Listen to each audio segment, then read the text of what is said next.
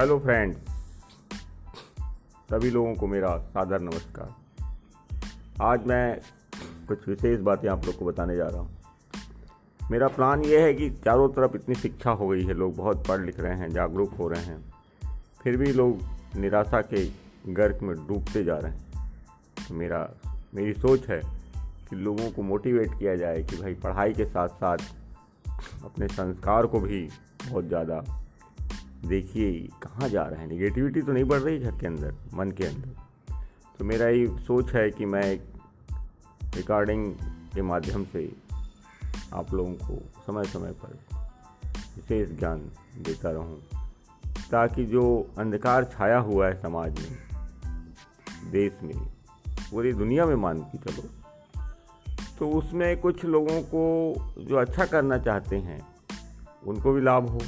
और जो गलत रास्ते में जा रहे हैं, उनको भी थोड़ा इंस्पायर मिले कि भाई हमको रास्ता दिखाने वाला कोई नहीं। मतलब होता क्या है कि हम लोग अपनी दशा तो सुधारना चाहते हैं, अच्छे से अच्छा बनना चाहते हैं, अच्छी सोच चाहते हैं, अच्छे विचार, लेकिन दिशा हमारी गड़बड़ा जाती है। तो दिशा देने का मेरा ख्याल, हालाँकि मैं भी कोई इतना हाईली ब्रिलियंट एजुकेटेड ऐसा कुछ नहीं है, पर फिर भी भगवान की कृपा से, प्रभु की कृपा से, जो भी कह लो उनकी कृपा से मुझे अलौकिक ज्ञान की प्राप्ति थोड़ी बहुत तो हो रही है, ऐसा लगता है।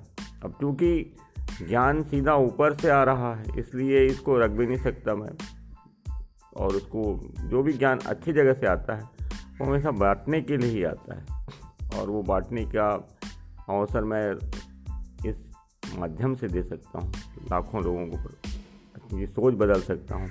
और जब सोच बदलेगी तो उनके सितारे भी बुलंद हो जाएँगे और वो ज्ञान के लक्ष्य को समझ जाएँगे। मतलब ये अंडरस्टैंडिंग लोगों के अंदर नहीं पढ़ाई तो बहुत है, बहुत पढ़ाई, बहुत ज्ञान प्राप्त कर लिया है। लेकिन उसको अमली जामा पहनाने में अभी वो कामयाब नहीं हो पा रहे क्यों?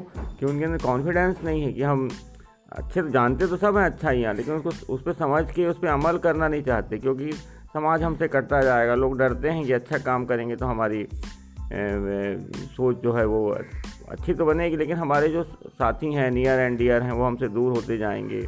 और क्या होगा? गांधी जी को ले लीजिए, उन्होंने बहुत अच्छे काम किए। कितना उनको मान मान मिला है, सम्मान मिला है। लाल बहादुर शास्त्री को लीजिए, इंदिरा गांधी को लीजिए। इन्होंने देश के लिए बहुत समर्पण दिया, त्याग दिया, त्याग किया। आज हमारे मोदी जी भी बहुत देश को आगे बढ़ाने में कर रहे हैं। तो ये लोग तो खैर हाईली इंटेलेक्चुअल हैं, बहुत बड़े बड़े पदों में बैठे हैं, अपना सब सोच समझ को अच्छे से देश को इम्प्लीमेंट कर रहे हैं। लेकिन मैं भी सोच रहा हूँ एक भारत का नागरिक होने के कारण। और ना भारत क्या, पूरी दुनिया का एक नागरिक हूँ मैं।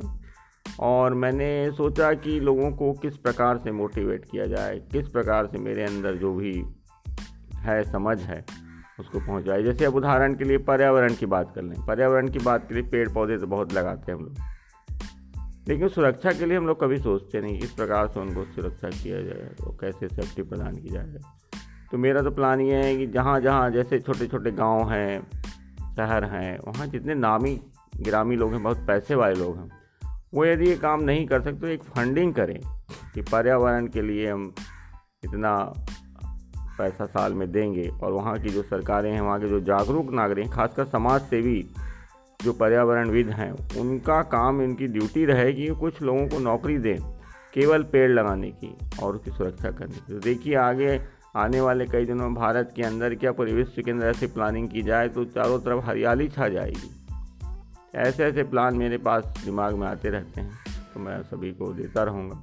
आज के लिए इतना ही। शुभ ओके गुड लक